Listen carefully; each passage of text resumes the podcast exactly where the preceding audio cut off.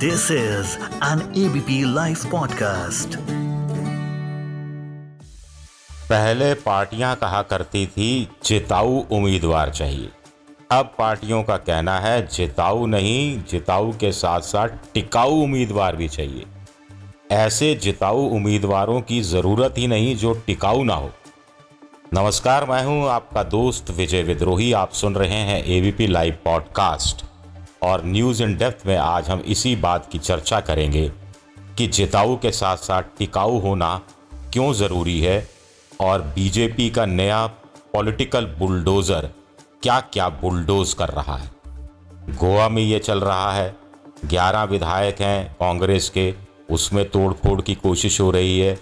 कुछ कह रहे हैं ग्यारह के ग्यारह बीजेपी में चले जाएँगे, कुछ कह रहे हैं आठ जाने चाहिए दो तिहाई के लिए। ताकि दल बदल के जद में ना आए। कुछ कह रहे हैं छः ही हुए हैं, कुछ कह रहे हैं सात पूरे हुए हैं। कुछ कह रहे हैं, भाई बीजेपी अपने दम पर सत्ता में है, साथियों के दम पर सत्ता में है। उसकी सरकार जाने की कतई कोई गुंजाइश भी नहीं है गिर जाने की। फिर क्यों आखिर बीजेपी कांग्रेसियों के पीछे पड़ी है, बेचारे कांग्रेसियों के पीछे? गुजरात में भी पीछे पड़ी है, हिमाचल में भी पीछे पड़ी है। गुजरात और हिमाचल में चुनाव हैं।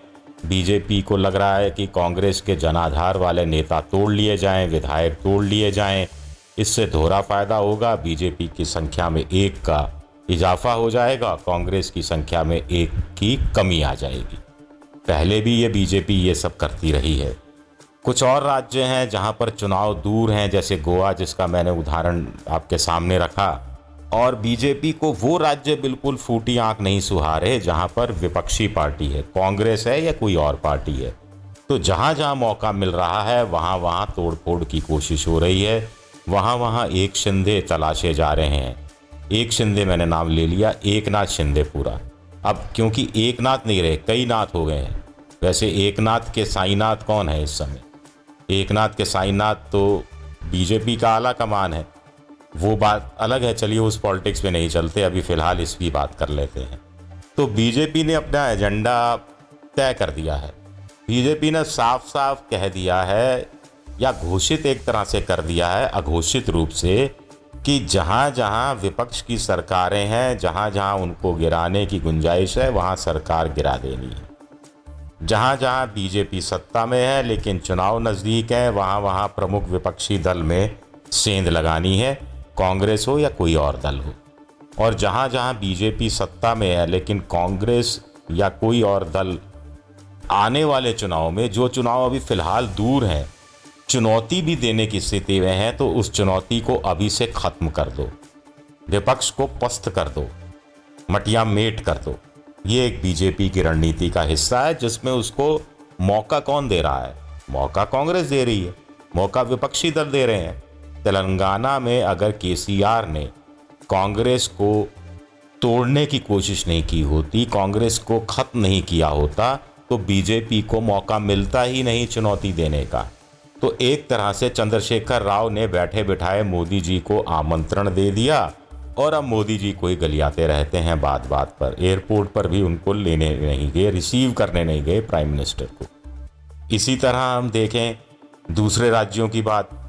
अगर हम महाविकास अघाड़ी की ही बात करें तो मौका किसने दिया? उद्धव ठाकरे ने दिया। दो साल आप लोगों से मिले नहीं, अपने विधायकों से मिले नहीं, और शिंदे जब शुरू में 20-22 विधायक लेकर सूरत गए, तब भी बाकी विधायकों की बाड़ाबंदी नहीं की, उनको अपने पास रोकने की कोशिश नहीं की, और जाने दिया उनको। तो ये मौका भी तो आप ही ने दिया, और इस मौके का क्यों नहीं फ़ायदा उठाएगी बीजेपी जैसी पार्टी? जो कि पंचायत से लेकर पार्लियामेंट स्तर का हर चुनाव जीतना चाहती है। अब बीजेपी की स्ट्रेटजी का उसको फ़ायदा क्या होगा? तो लोग कह रहे हैं कि साहब, वैसे अभी तक टीना फैक्टर था, अब और ज़्यादा टीना फैक्टर हो जाएगा राज्यों में भी। ऐसा बीजेपी चाहती है कि लोग वोट देने जाएँ तो सोचें, क्या फ़ायदा किसी विपक्षी पार्टी को वोट देने का? इनकी सरकार तो बनने वाली नहीं है। दूसरा वो सोचे कि जो स्थानीय उम्मीदवार है विपक्षी पार्टी का, वो जीत गया, विधायक भी बन गया तो भी क्या फ़ायदा? अंततः तो वो बीजेपी में ही चला जाने वाला है। तीसरा, वो सोचे, वो यानी मतदाता सोचे कि अगर विपक्षी पार्टी सत्ता में भी आ गई तो भी क्या फ़ायदा? बीजेपी तो तोड़फोड़ कर ही देगी। बीजेपी तो एक नाथ शिंदे कोई तलाश ही लेगी। बीजेपी तो अपनी सरकार बनवा ही लेगी। जिस पार्टी को वो चुनकर सत्ता में भेजेंगे, उसकी सरकार को गिरा कर तो फिर क्या फ़ायदा?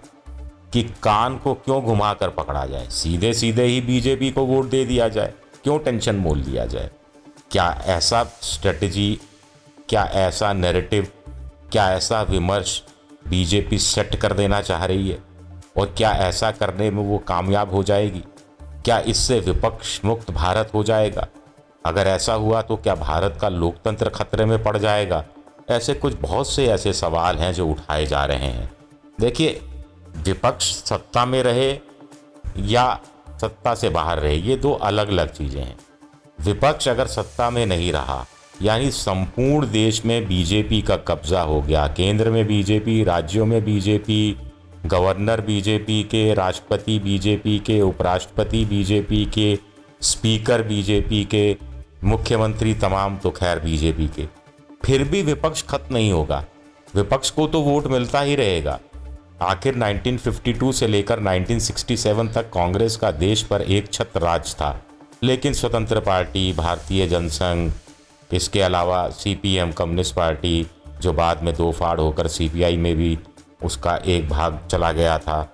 और इसके अलावा लोहिया की पार्टी थी, कुछ और कुछ छोटी मोटी पार्टियाँ थी, वो ज़िंदा थी।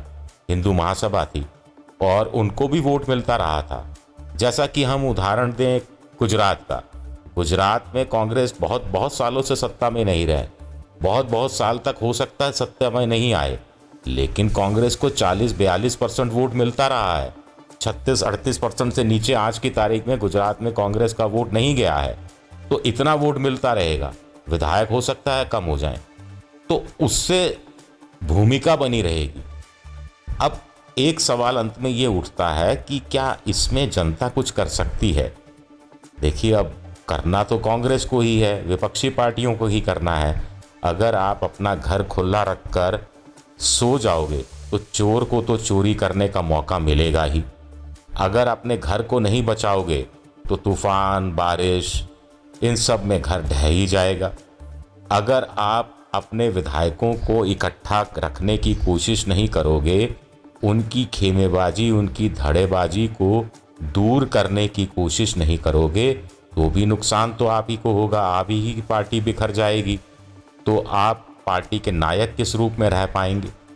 कुछ लोग कह रहे हैं कि जब विपक्ष विपक्ष नहीं रहेगा तो जनता विपक्ष की भूमिका निभाएगी। ऐसा होता नहीं है। ऐसा आमतौर पर होना चाहिए, लेकिन आमतौर पर ऐसा होता नहीं है। क्योंकि जनता जनता ही होती है अंततः। जनता के प्रतिनिधि, जनप्रतिनिधि हम क्यों कहते हैं? जनप्रतिनिधियों को अपनी भूमिका निभानी है। कुल मिलाकर हम कह सकते हैं कि सत्ता में जा चुके जनप्रतिनिधि, जो भूमिका उनको नहीं निभानी चाहिए, वो भूमिका निभा रहे हैं तोड़ फोड़ की। और विपक्ष में रह रहे जनप्रतिनिधि, जिनको जो विरोध प्रदर्शन की भूमिका निभानी चाहिए, वो भूमिका नहीं निभा रहे हैं। इससे लोकतंत्र का ज़्यादा नुकसान हो रहा है। चलिए न्यूज़ इन डेप्थ में इस बार के लिए इतना ही। अगले हफ़्ते फिर आपसे मुलाकात होगी। तब तक के लिए अपने दोस्त विजय विद्रोही को इजाज़त दीजिए और सुनते रहिए एबीपी लाइव पॉडकास्ट हर पल बदलती दुनिया में कोई अपडेट मत करो, मिस। डाउनलोड करो एबीपी लाइव ऐप और जानते रहो